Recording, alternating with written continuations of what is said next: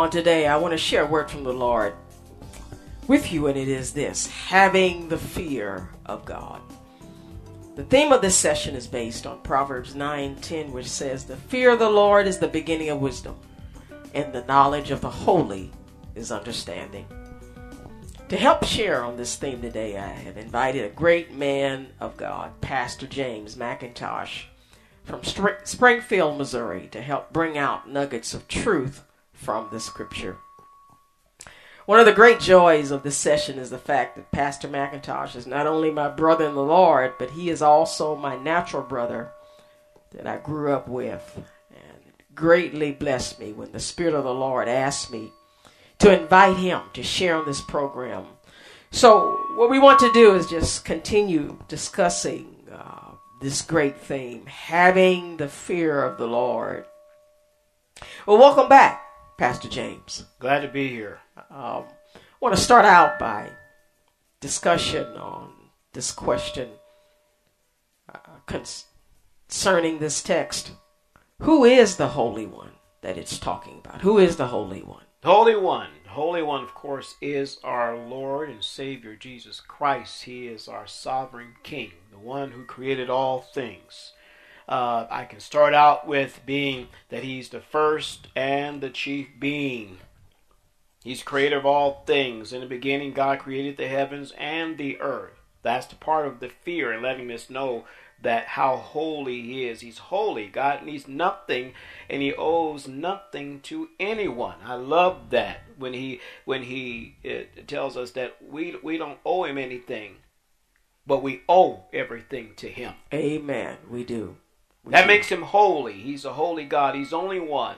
We we we in the last session we did uh, Acts 17, 24 through 25 here because he's the supreme. There's none greater and none higher him. I use that word sovereign. I think I've used that word sovereign in my messages and in the past year and at least a million times because I believe he's sovereign. That makes him holy. He's higher than anyone. There's no one greater or higher than he is. In other words, he is again sovereign. He's the only person or being that can be distinguished by that adjective or by that name. Holy is God. God is the only one that even has that distinction of saying he's holy. We can extend to be holy and have holiness, but the realm of holy comes from God himself because he is holy. We can see that in Leviticus 19 and 2. It says, and this is when uh, God was giving the morals and the ceremonial laws to the Israelites. He says in that verse, Speak to all the congregation of all the children of Israel, and say to them, You shall be holy, for I am holy. The Lord your God am holy. See, we can have the act of holiness because He is the true being and the source of holiness. He is holy. Amen. He's our righteous judge. That makes Amen. him holy. Amen. And since he is holy and perfect, it follows that his justice is perfect also. Mm. See, we have many, many examples from Genesis to Revelation. Just read the Bible. It tells us how much holy he is. From Genesis to Exodus. I mean, that, I mean, Genesis to Revelation. He has all of that, many examples of holiness. Amen. He's absolutely sovereign. He's God is eternal and everlasting. That makes him holy. He's love. He has the ultimate love. He is holy in that way. He is the ultimate and perfect love. But God is also a consuming fire. Amen. Read for uh, uh, John 4 and he said, He who doesn't love does not know God, for God is love. Amen. And that Amen. is the, the, the, the, the knowledge of Him, the Holy One. The love makes Him holy. Amen. Because there is no no one that can have that adjective or distinction of saying love.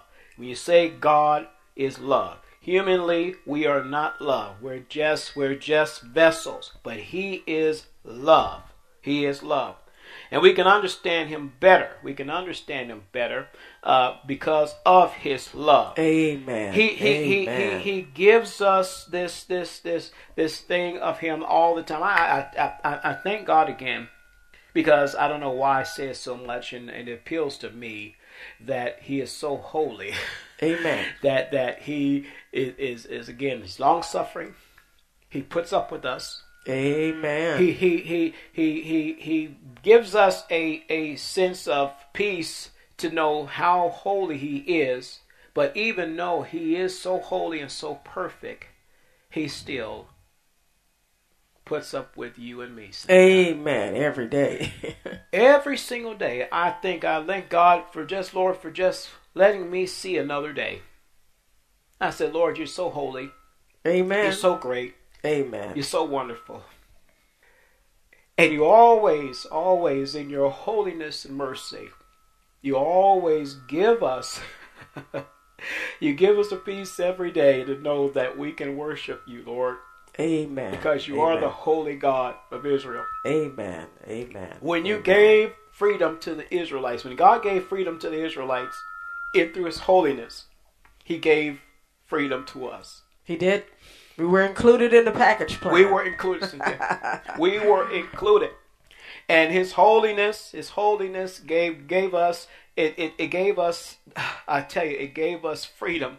Gave us freedom. We are not holy. We are sinful when we're born, and we were conceived iniquity. But the Lord knew that when we were born because He knew us. Psalms 139 tells us He knew us before we were born. He knew us before we were born. And even though He knew us before we were born, He knew that we were going to come to this time in our Amen. lives. Amen. And He was holy enough. Oh, praise God.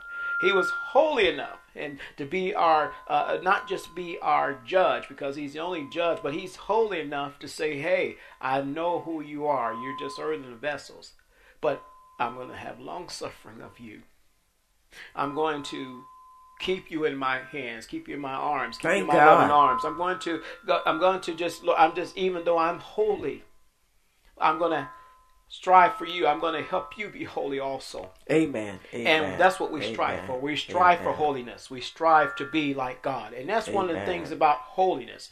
Holiness is wanting to be like God. Amen. That's what we need. Amen. I love that answer. And he spoke just what was in my spirit is that we become what God is, and that's Yes. holy. Yes. Our relationship with the Lord Yes. changes our lives Yes. to that of being unholy to being that of holy. We become who we spend time with. Mhm. And that's why, beloveds, if you're listening today, if you're having a problems with your behaviors, try spending time with the Lord because the Lord is holy. He is love. Yeah, and, it, and it's without uh, any limit. There's nothing in our life that the holiness of God cannot change. He can change unrighteous living because, uh, as Pastor James says, God is a God of love. And there's a lot of Yeah. people listening now. They don't understand what love is because they haven't met the best love of their life, and that is the Lord. And so, uh, beloved- beloveds, if you're listening today, know that God is the Holy One. Run to Him for the holiness you need in your life. All right, Pastor James, let's go to this next question. Why is the knowledge of the Lord understanding? Well, we can, from these things, you know, we just said about man's not being holy and, and man is not sovereign and totally helpless because we are, we're, we're, in fact, we're a slave of sin. We're not eternal. But we understand God. We can build a knowledge of God from this knowledge comes from understanding. We understand who God is and we understand who we are. When we do that, then we can see what the understanding is. If we understand again who He is, then we can understand who we are. We should understand the great and huge split that lies between God and us. You know, we should understand that we are helpless to bring together the split, and that unless it's linked or connected together, I was thinking about this, we will remain separated from God for eternity. We should understand that we need God for everything, and unless this separation is sealed together, we will be nothing. Through a knowledge of God, we can understand His great mercy and grace in calling us from darkness into His marvelous light. Amen. And from this, we can finally begin to get a small, and I mean a small, weak grasp in full extent of our salvation, if indeed we are saved. If we're not saved, we should understand this burning need to. Acts 2 and 40 says, Be saved from this perverse generation. Amen. This is understanding, and it comes only through the fear of the Lord and an understanding of the Holy One. Wisdom again, the fear of the Lord begins with who knowing God is. Amen. That is Amen. that is understanding God is. Getting to know who He is, being saved, getting a relationship with Him, Yes. and then that will be the start of knowing who God is and be understanding who He is, because He puts that understanding in us when we are saved, Amen. when we give ourselves to Him, and then we can be intimate with Him. He can be intimate with us. Amen. I love that answer because as were talking, Pastor James, I was thinking that if God is the source of understanding, Yes. that I mean without Him, we're living in a state of confusion. Yes. Right. It's so easy to become confused Yes. when we don't keep our focus on the Lord. He is understanding. Correct. And I challenge those of you that are listening today that if you're in a situation where you need to come out of confusion, don't go to your medicine cabinet. Mm-hmm. And I'm not saying you can't take medicine to help, but your best help will be the Lord. Spend time with the Lord in prayer and fasting, reading His Word, Yes. just getting in the Spirit. And if you Yes. don't have your prayer language, know this that the Spirit of the Lord will help you come before the Lord to get Yes. the understanding Yes. that you need. Well, beloveds, our time is almost up today. I pray that as you've been listening to what the Spirit of the Lord has said, that you will know and understand that the Lord is your source of understanding. He is your wisdom. God is a consuming fire. God is love. God is what you need in your darkest hour. God is with you. His love is causeless, ceaseless, and measureless. He doesn't love you because of what you've done. He loves you because of what Jesus did for you on the cross of Calvary. I encourage you today to hold on to the power and the presence of God in your life. He is your best source of love. He is your best source of understanding. He will never leave you nor forsake you. I know you've met some good people in your life, but beloveds, He will always be the best of the best. Beloveds, I've got to go. God bless you, and I hope to share again with y'all next week.